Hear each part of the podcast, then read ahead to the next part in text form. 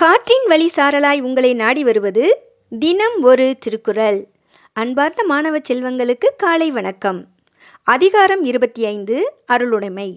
குறள் எண் இருநூற்றி நாற்பத்தி ஐந்து.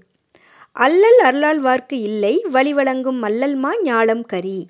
பொருள் அருளுடையவராக வாழ்பவருக்கு துன்பம் இல்லை.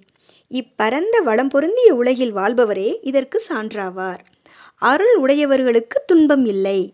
காற்றால் இயக்கப்படும் வளமான பேருலகில் வாழ்பவரே இதற்கு சாட்சியாவார் என்று கூறுகிறார் திருவள்ளுவர். மீண்டும் குரல். அல்லல் அருளாழ்வார்க்கு இல்லை வழி வழங்கும் மல்லல்மா ஞாலம் கரி. நன்றி மாணவ செல்வங்களே வாழ்க வளமுடன் வாழ்க வையகம் மகிழ்ச்சியாய் இருங்கள்.